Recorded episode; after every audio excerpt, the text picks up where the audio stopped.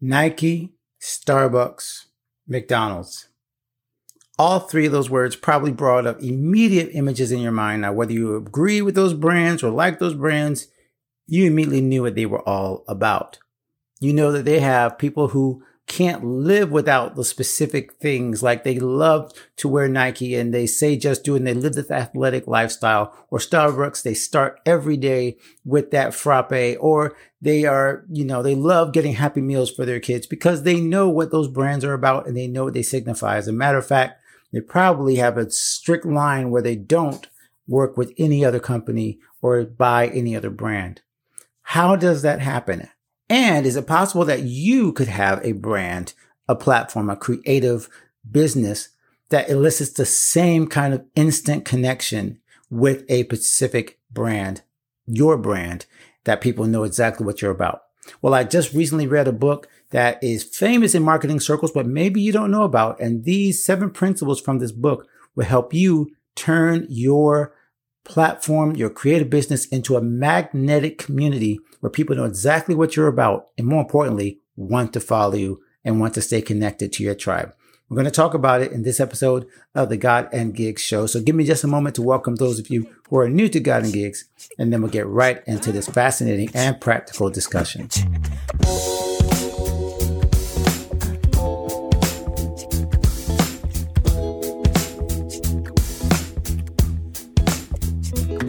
Hello and welcome to our show. Thank you so much for making this podcast a part of your creative day. If you are new to God and Gigs, thank you for joining me. My name is Alan C. Paul. I'm a musician, creative coach, and author.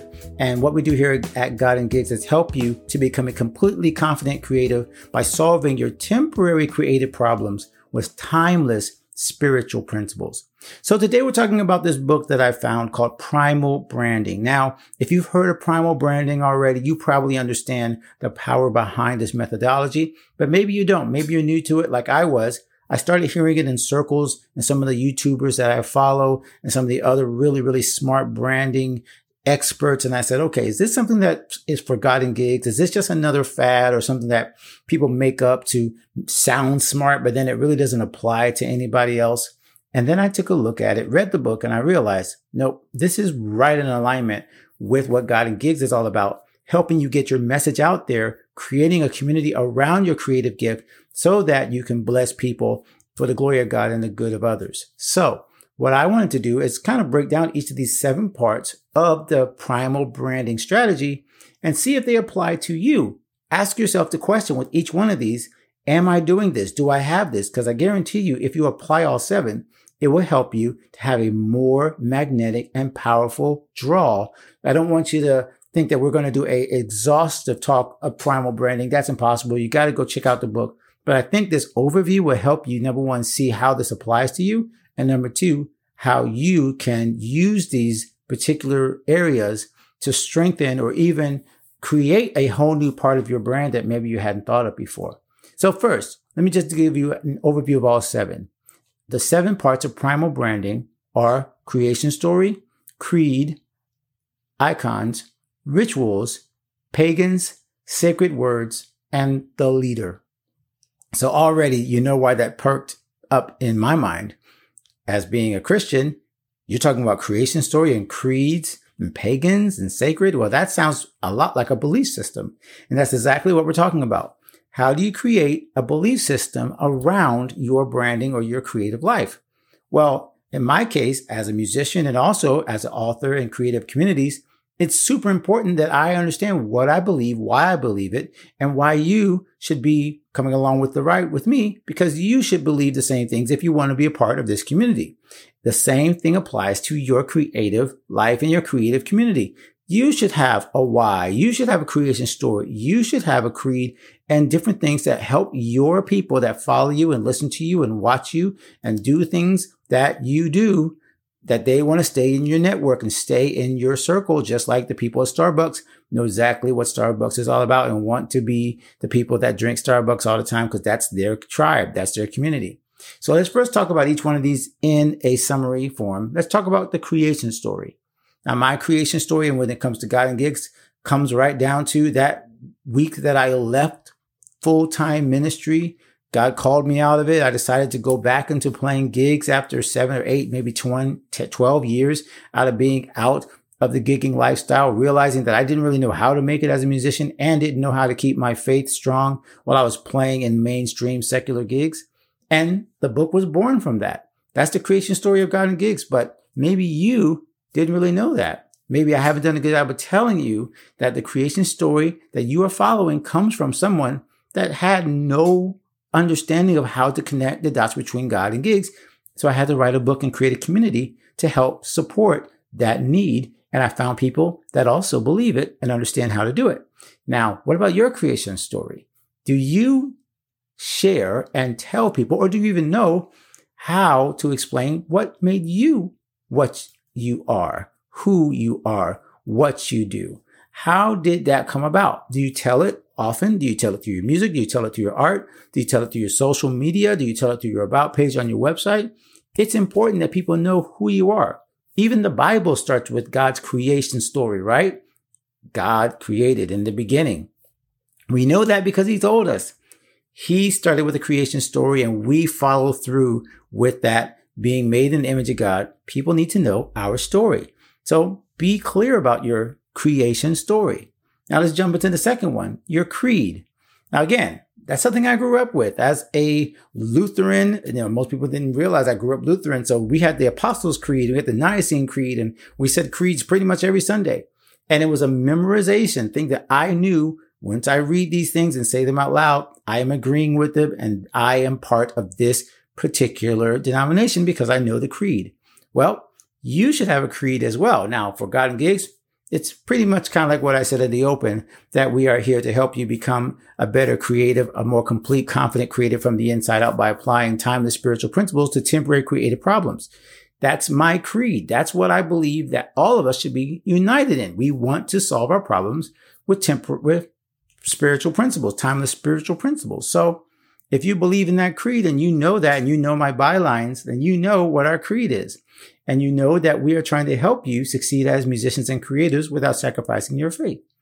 Now, you should have a creed as well. Now, maybe it's not as defined as that, but it should be something, something like never stop learning or never stop growing or always be creating or always be growing and learning and taking risks.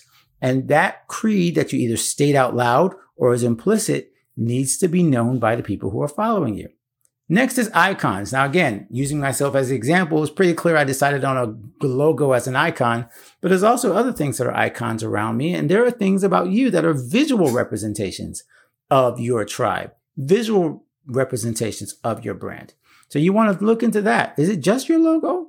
Maybe not. Maybe it's you. Maybe you've got a distinctive look. Maybe you've got a fashion sense. Maybe you've got particular things, maybe on your vehicle, your car, or something like that, where people see you and they know who you are based on that visual representation of your brand or your creative platform.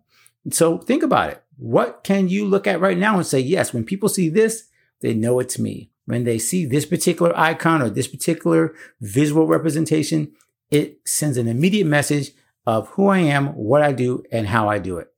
That's what you want out of your icons. And again, they can be anything from a logo to a particular thing they see on the screen every time to your even your profile, your headshot, or whatever it is. That could be your icon. Rituals. I love this one because this comes down to, again, one of those things that come down to church. We have rituals. We have things that we do, but it's not just church. It's not just religion. It's also sports teams. They have rituals. Fans have rituals. Everyone that follows a certain thing have certain things that they do every time. You might even go to your same store or your same bar. Um, I'm thinking of Cheers when I said bar. When people come in and they say, "Hey, Norm," Norm comes in, right? And like everybody knows to say that. That's part of the ritual that you start to realize this is my tribe because everybody knows what to do and when to do it. And these actions and these rituals take place every time. So you got to think about that. Maybe there's a ritual at your concerts. Maybe there's a ritual where everybody knows how to say something to each other. Maybe there's a ritual in what you wear. Maybe there's a ritual in the way that you go about your creative life and everybody follows it in a certain way or shape or form.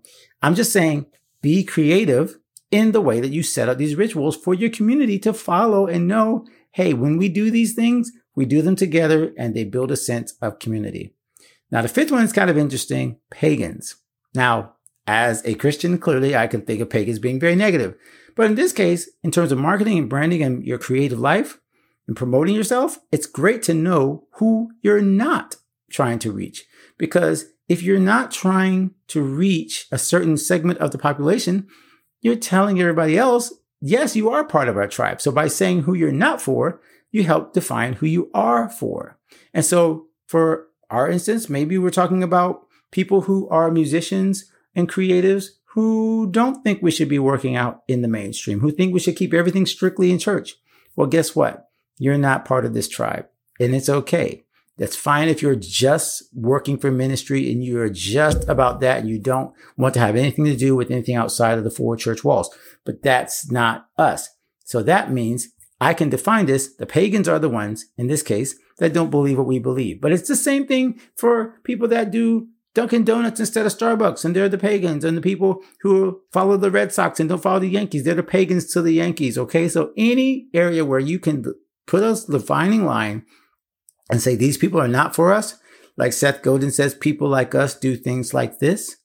People who are not like us don't do things like this. And it's just a way of showing that you have a defined audience. Think about the people who are not part of your tribe and it's okay. You're not exclusionary. You're just saying this is not for you if you believe these particular things. And this is for you if you do. So it helps you to define your market and your audience even better. Now, six is sacred words. And it kind of comes a little bit to the creed and the rituals, but the sacred words are the things that only your tribe know and talk about. Now, inside your creative gift and your niche, that might be something like if I'm a musician, I'm talking about um, giant steps. I'm talking about you know, rhythm changes. And I'm talking about, you know, shout choruses or bumps, certain words that simply mean different things to certain people in your tribe. And I just said the word like example, bump. Now, a bump could be a bump in any way, shape, or form, but to a gospel musician, they know what a bump is. And this is why I really feel like it's important for you to define again, who are you speaking to? Because the people in your circle, in your creative life, they know the sacred words. And when you use those sacred words, they're like, ah, that's one of my people. You got to be willing to lean into that and say, hey, who am I? What am I about? And what are the words that either I've created or that my community already uses and somehow make that part of our vocabulary? If you do that, sacred words can be an amazing way to make sure you turn the switch from someone that's just like a casual follower to a fan to almost an evangelist for your creative gift because they know hey, I'm a part of the tribe and I know the words, I know the lingo. This shows that we are on the same page. And finally, leader. Now, here's the one that is really, really, really touching to me because for years I did not want to be seen as the leader of this particular community. I would never, as you can look in back of my here my books, if you're watching on YouTube, I don't have my face on either one of them. I didn't put my face really on anything branding God and Gigs because I didn't want to be seen as the only person that people should be following. I wanted them to follow the people that I was interviewing, the people that I have brought alongside me and follow them, but I just wanted to be the facilitator. But people don't follow brands. They follow leaders. They follow people. And so even I had to come to grips with that and say, Hey, I got to show up and say, Hey, I'm not perfect at this, but I cannot be invisible.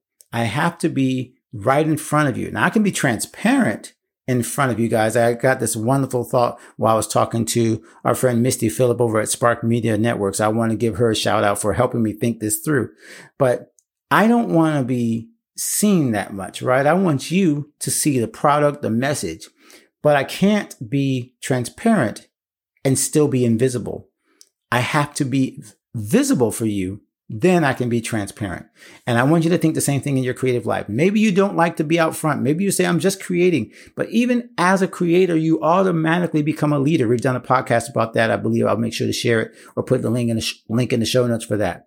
As a creative, you automatically become a leader. So now you can become that person that people don't necessarily follow, maybe because they don't want to necessarily do what you do, but they admire what you do and they want to be a part of what you do. And you have to be willing to take on that responsibility in your character, in your integrity, in the way you present yourself all the time toward the world so that people can see that you are who you say you are. So it's a big responsibility, but it's one that is really necessary and one that you should take on, especially in terms of promoting your brand and being who you are and being proud of who you are as a faith focused creative. So I've given you an overview of primal branding. Now, if you want to go check out this book, I believe the author is, I might get it wrong, but Robert Harlan, but I'll put a link in the show notes to make sure that you can find it and that you can purchase it and read it for yourself. But this has been an overview and I hope you think of these seven areas, the creation story, creed, icons, rituals, pagan sacred words, and the leader.